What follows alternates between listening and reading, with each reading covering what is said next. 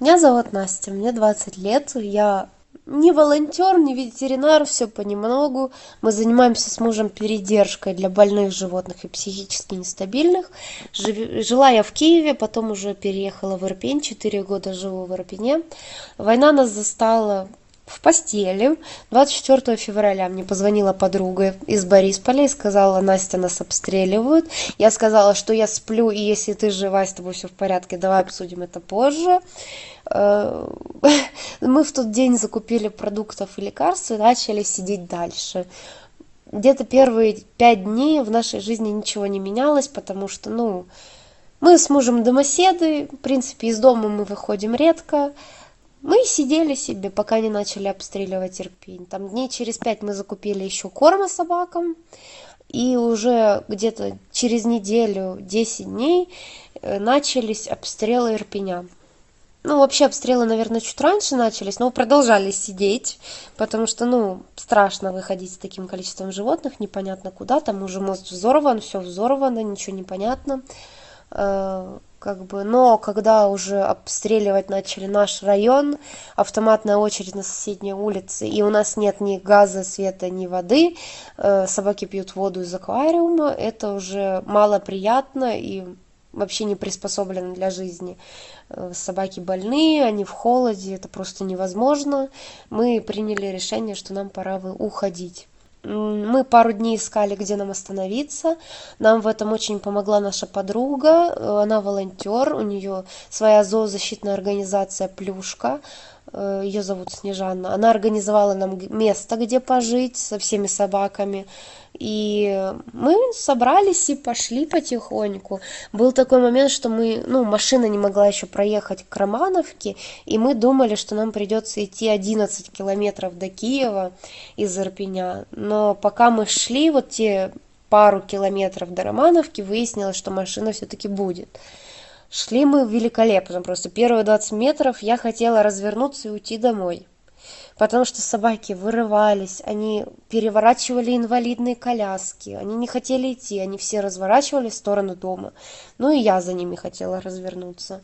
Но мы собрались с мыслями, решили, что раз все-таки мы пошли, значит, пора медленными перебежками, у мужа в руках тележка с котами, мы пошли. Там нам помогли, помог человек, Валентин.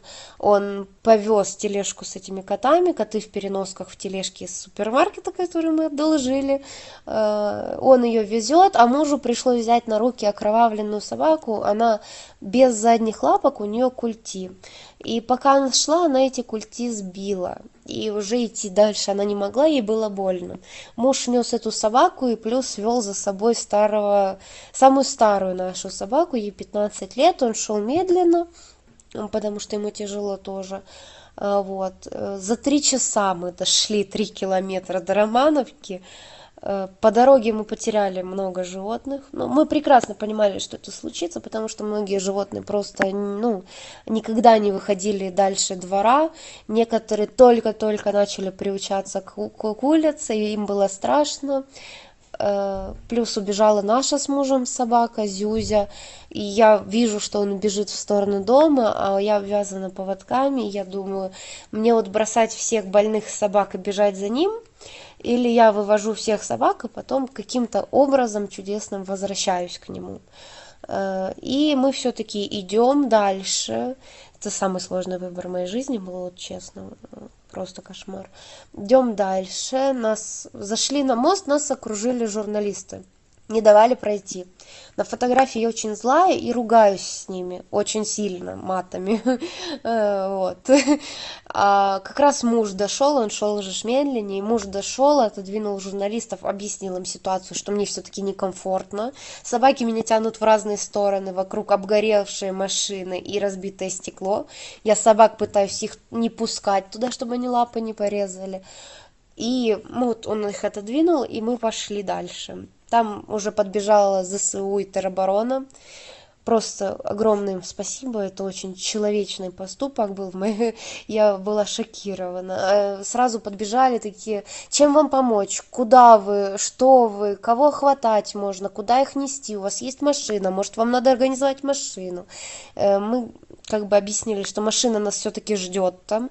Они взяли всех собак и вот такой чередой просто пошли через мост по одному. Вот этот мост из палок, досок я перевела только агрессивных собак которые в руки не давались. Э, и мы уехали как бы. Э, весь ну мы остановились у подруги на софиевской борщеговке у снежаны потом через пару дней фотка завирусилась и люди узнали что нам нужно жилье и предложили пожить в частном доме со всеми собаками. Мы уже переехали в свой так сказать новый съемный дом. Эм, и продолжили заниматься чем тем, чем занимались э, передержкой для больных животных, и мы с мужем решили вывозить из Рапеня животных.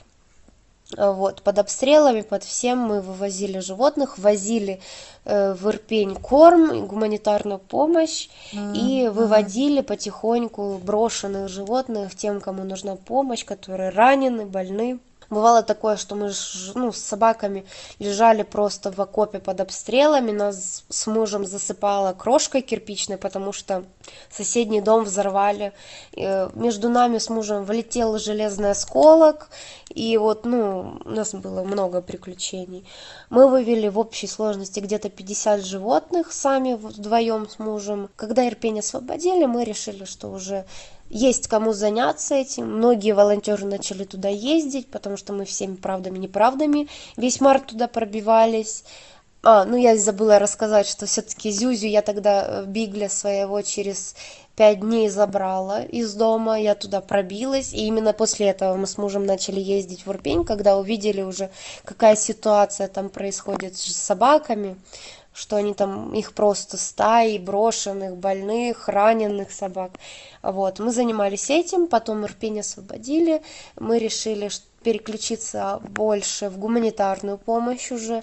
Э, мы организовываем поставки там корма продуктов для людей. И нам помогают в этом мои родители. Э, мы собираем вот это все я им передаю и они возят в ирпень бучу бородянку макаров вот все по варшавской трассе туда ну вот вот как-то так вот наша жизнь за за эти полтора месяца